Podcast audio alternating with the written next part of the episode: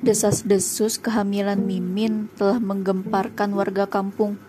Konon, ia seorang wanita baik-baik dan tidak pernah melakukan hubungan aneh-aneh dengan pria mana pun. Warga beranggapan kehamilan Mimin disebabkan oleh perbuatan orang tuanya.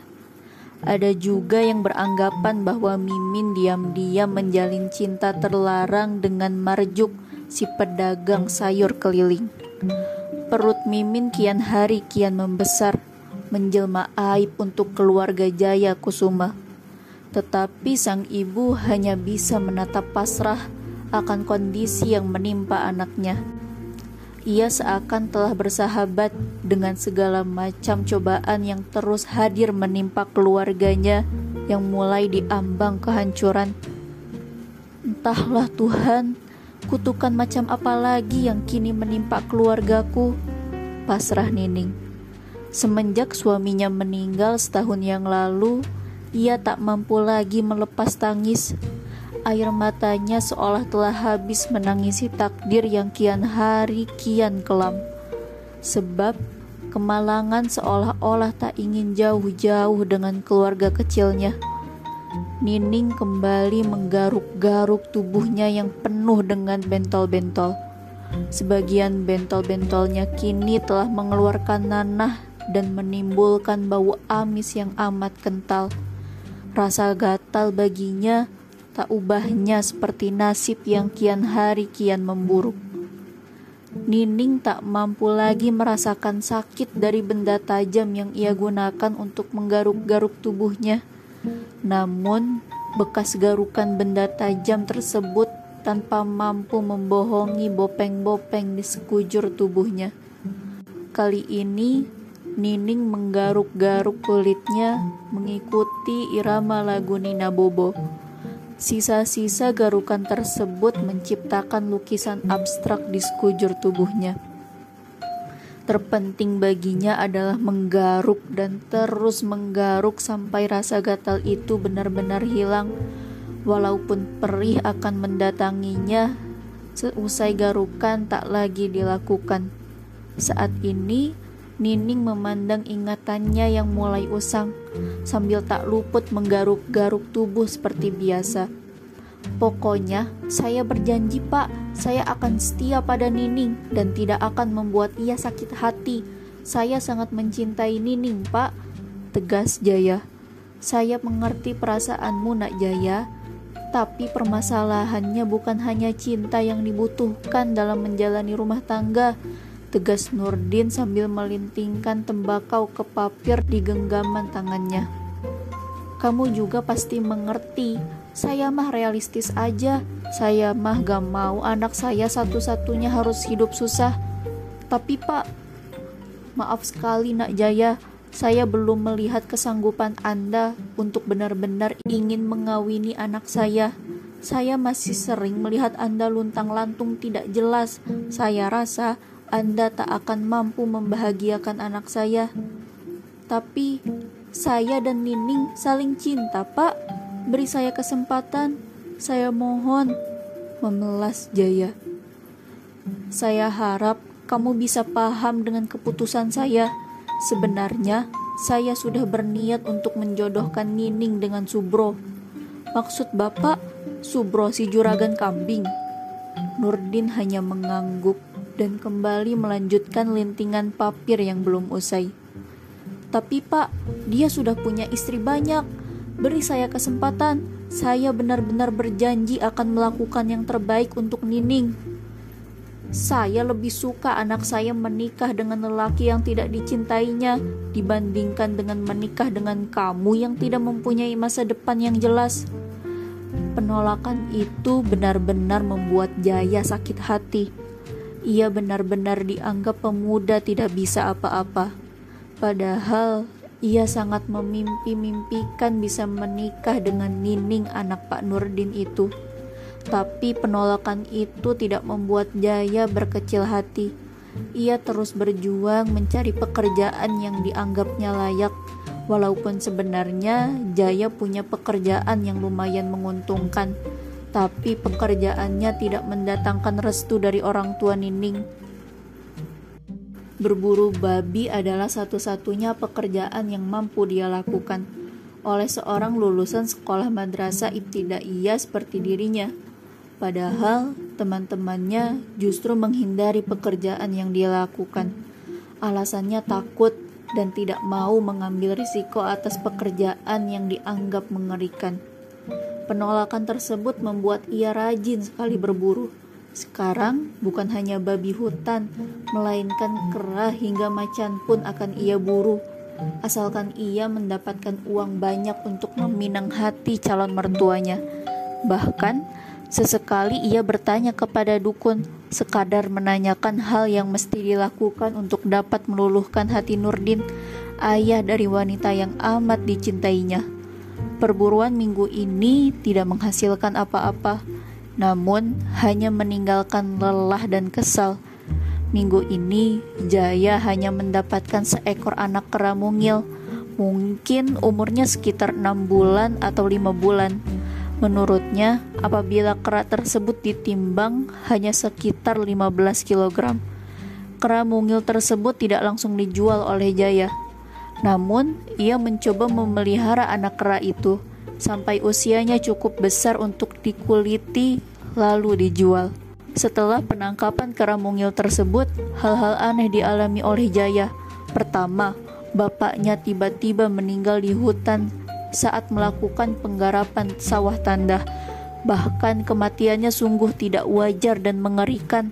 Kepala bapaknya nyaris buntung dan terdapat bekas sayatan di muka dan sekujur tubuhnya.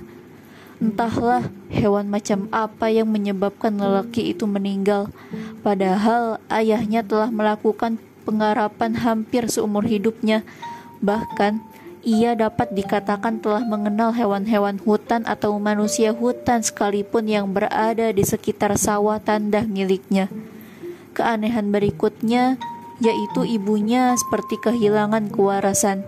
Bahkan beberapa kali mengamuk dan mencoba membunuh ayahnya. Warga ada yang mengira kematian ayahnya sengaja dilakukan oleh ibunya.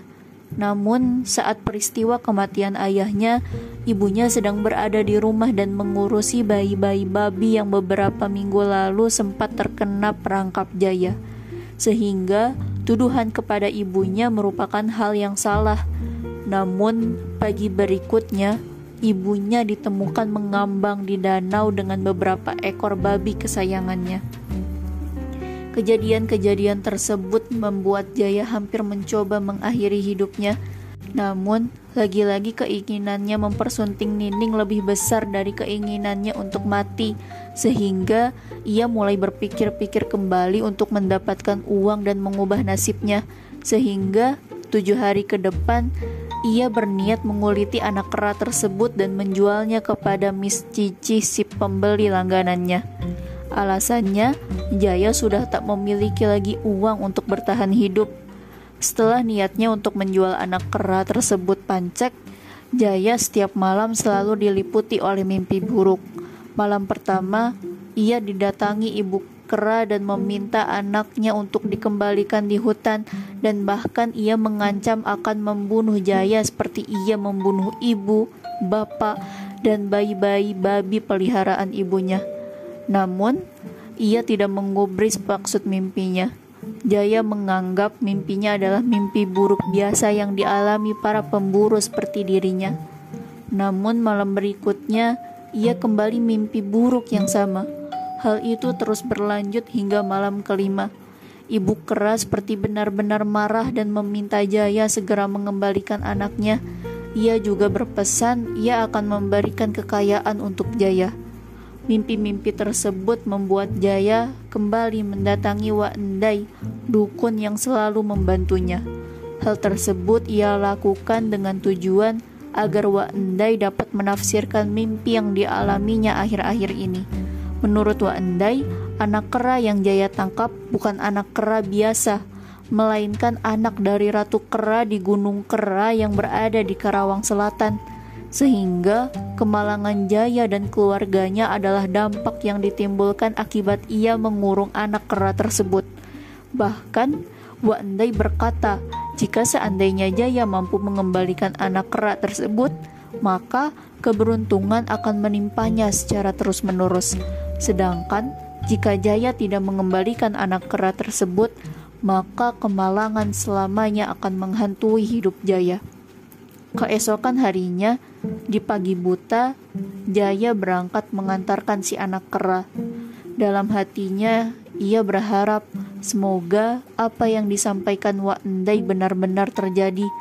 Tapi ia selalu percaya dengan apa yang dikatakan Wak Endai, sebab 99 beberapa minggu berikutnya, beberapa investor asal Jakarta mencari tempat untuk dilakukan pembangunan villa. Kebetulan, sawah tandah milik bapaknya merupakan tempat yang strategis untuk membangun villa. Para investor tersebut tak tanggung-tanggung akan menawar sawah tandah milik bapaknya sejumlah 2 miliar. Jumlah yang sangat besar untuknya, anak yang ditinggal mati kedua orang tua. Uang penjualan sawah tandah tersebut ia gunakan untuk membeli rumah dan beberapa petak sawah di dekat kampung. Jaya berpikir apa yang didapatkannya merupakan dampak dari itikat baik yang dilakukan olehnya. Melihat perubahan yang terjadi pada Jaya, masyarakat diliputi heran sebab ia mengalami keberuntungan yang kian besar. Bahkan beberapa orang ada yang mengira Jaya telah bersekutu dengan iblis. Tetapi yang paling mengejutkan hati Jaya adalah ia kini mampu meluluhkan hati Nurdin. Nining sekarang tak tahan lagi dengan gatal yang menyerang tubuhnya, sehingga ia menggaruk-garuk kembali tubuhnya dengan pisau. Bahkan sekarang, ia coba mencongkel bentol-bentol yang telah masak dan mengeluarkan nanah. Entahlah harus apa lagi yang mesti Nining lakukan untuk mengobati gatal pada sekujur tubuhnya. Segala obat telah dilakukan, dukun hingga dokter telah ia datangi. Namun hasil selalu nihil. Ia tetap gagal. Nining kini mulai menghitung-hitung berapa bentol yang telah mengeluarkan nanah dan mulai mencongkel-congkel bentol-bentol tersebut. Seketika, Nining teringat awal mula bencana tiba-tiba menimpa keluarganya. Kejadian tersebut bermula dari anaknya yang pertama, Barma menembak seekor anak kera dua tahun yang lalu. Semenjak kejadian itu, keanehan seolah tak henti mendatangi keluarganya. Saat itu, Jaya suaminya sedang terbaring lemah dalam penyakit stroke dan keadaannya semakin memburuk setelah kejadian penembakan anak kera tersebut. Jaya tiba-tiba mengalami gatal-gatal di sekujur tubuhnya dan menimbulkan bulu-bulu yang menyerupai kera. Bahkan sampai meninggal bulu-bulu tersebut tetap tumbuh.